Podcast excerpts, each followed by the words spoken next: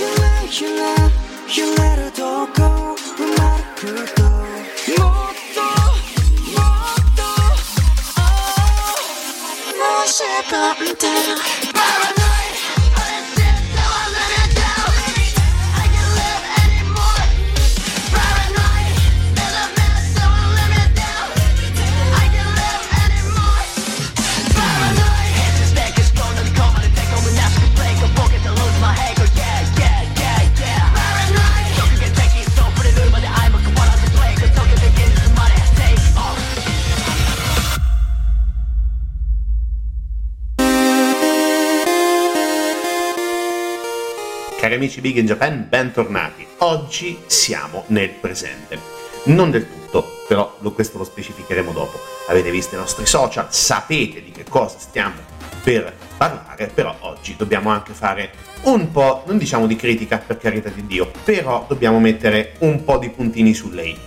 Eh, non voglio entrare nel caos Netflix con tutte le varie serie ispirate o, o, diciamo così derivate da uh, artisti giapponesi perché sapete esattamente come la penso su determinate cose in primis quell'orribile versione nuova versione dei Cavalieri dello Zodiaco fatta in maniera orrenda che non mi viene un termine dispregiativo cioè sì mi verrebbero in mente però meglio che li lasciamo perdere perché dopo le querele sono dietro l'angolo.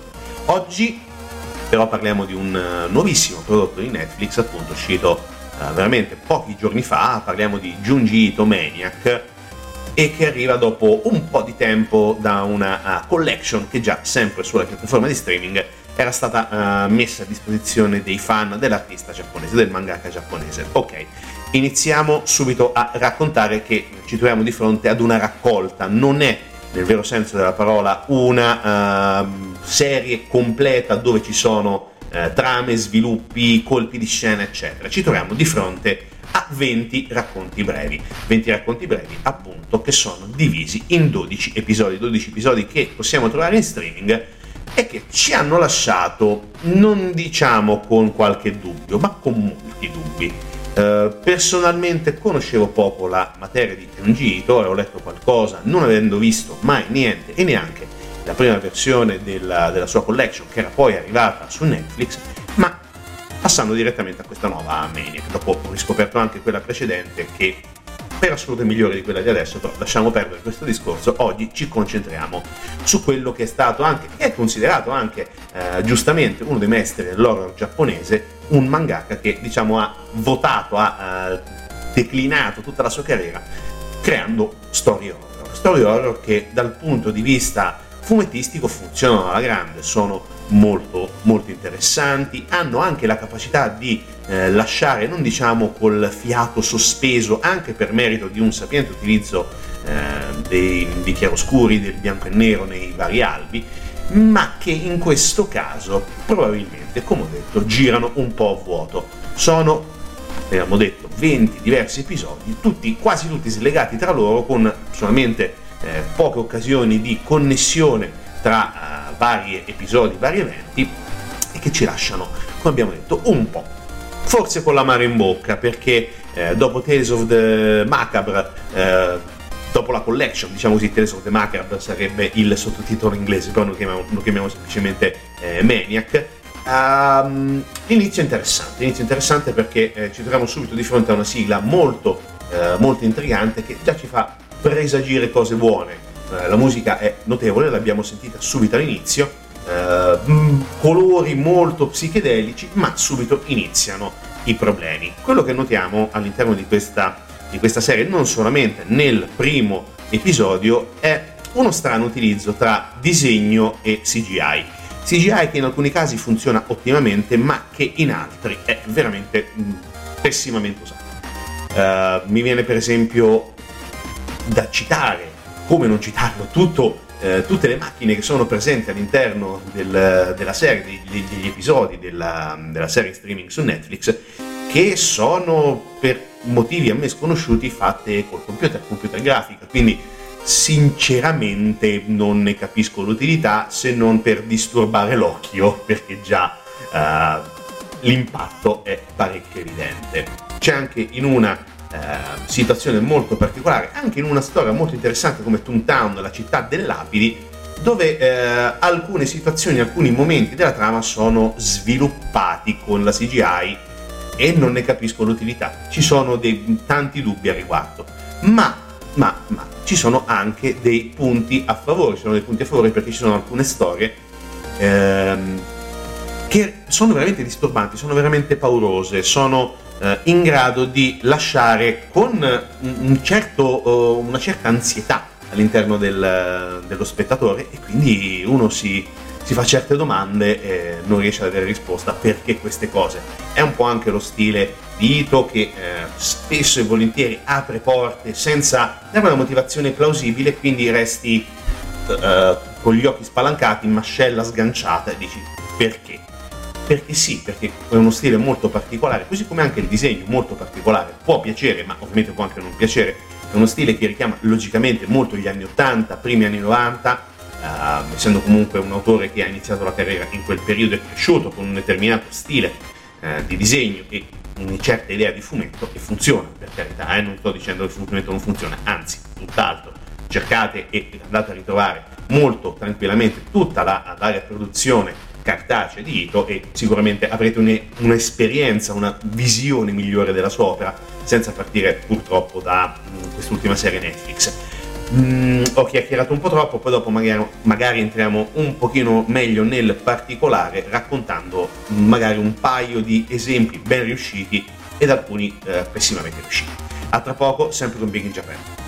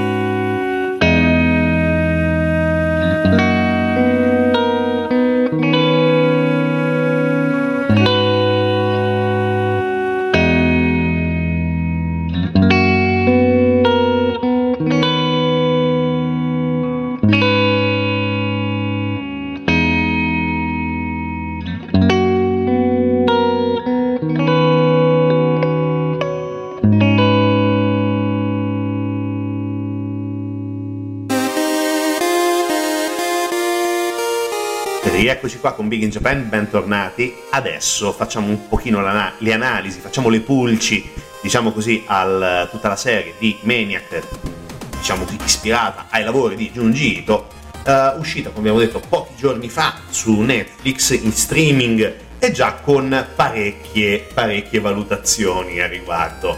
Uh, molte sono negative, devo essere onesto, sono negative perché uh, si aspettavano molto anche il fatto del nome quello che è, perché comunque uno dei maestri eh, del fumetto giapponese, un, uh, un esperto diciamo così dell'orrore, del terrore in salsa logicamente nipponica, però molti si aspettavano di più, molti si aspettavano un, un qualcosa di diverso che eh, a conti fatti quello che vediamo oggi, quello che abbiamo visto, sa di occasione persa.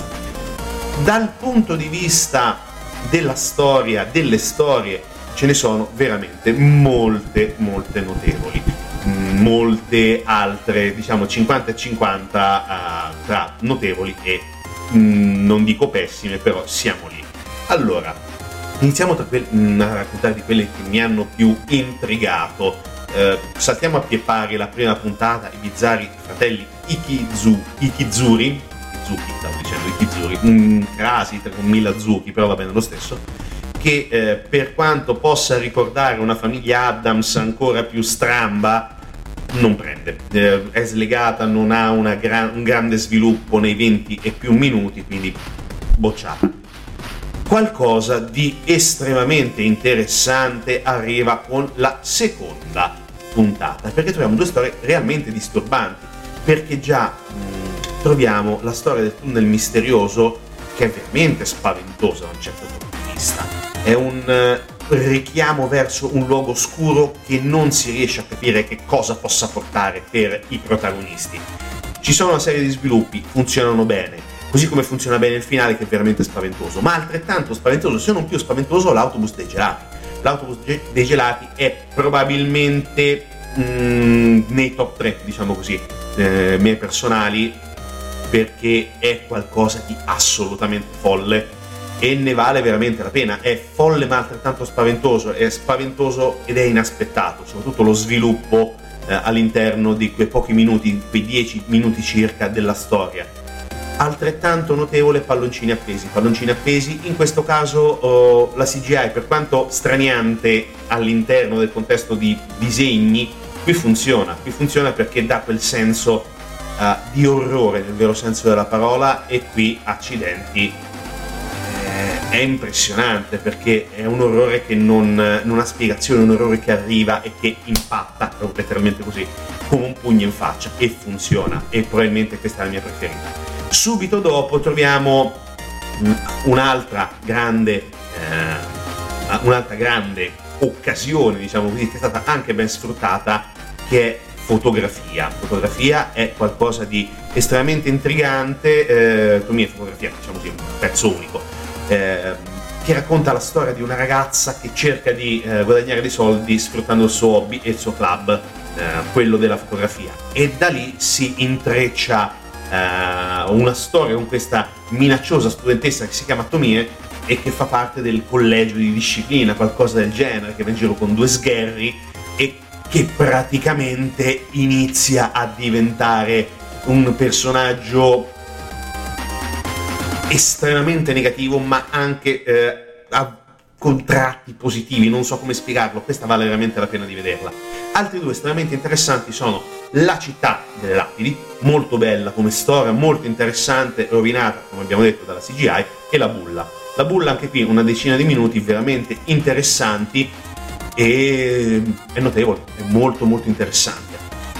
Carini mh, mm, e altrettanto, diciamo così, disturbanti, strati di terrore, molto, molto intrigante l'idea, e ehm, eh, lunghi capelli in soffitta. Anche questa, questa carta è proprio tipicamente giapponese, con eh, un demone dei lunghi capelli, già visto in Inuyasha e ne vale la pena. Le altre, sinceramente, no. Per esempio, Quattro Mura, il covo del demone del sonno, interessante l'idea, lo sviluppo, sinceramente, ha lasciato un po', eh, come dire, triste, perché poteva essere di più, ma invece niente. Muffa carina l'idea, però anche lì in 10 minuti fai poco.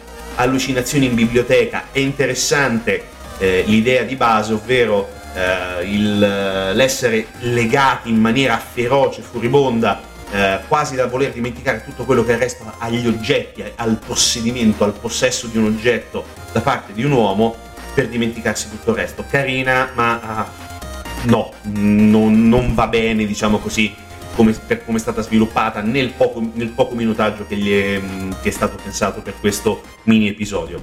La donna che bisbiglia all'orecchio, un, reve- un mini revenge movie in 10 minuti e poi dopo anche i, i momenti, diciamo così, quello sia quattro mura che l'animaletto di Suici dove c'è questo ragazzino sinceramente odioso che eh, provo del cringe per la famiglia, nel vero senso della parola, se mai dovesse esistere un ragazzino del genere, che no, sinceramente non va bene. Non, non- non mi piace il personaggio, non mi piace lo sviluppo, eccetera. Anche Labirinto Insopportabile, bella l'idea, ma potenzialmente poteva e doveva essere gestita in maniera diversa e non 10 minuti da accoppiare alla bulla, che anche in questo caso la bulla è un'ottima, un ottimo esperimento di 10 minuti, forse più lungo, poteva dare più profondità anche al personaggio perché ehm, ad un certo momento sembra mancare qualcosa, però nonostante tutto funziona, mi piace, è molto interessante. Eh, il vicolo sul retro, scultore senza testa, quelle sono occasioni perse perché probabilmente con uno sviluppo più lungo le puntate, gli episodi, in questo caso divisi in eh, episodi unici, avrebbero probabilmente, anzi senza dubbio, funzionato. Quindi, uh, Junji Ito Maniac, ne valeva la pena? Ah, ne parliamo dopo.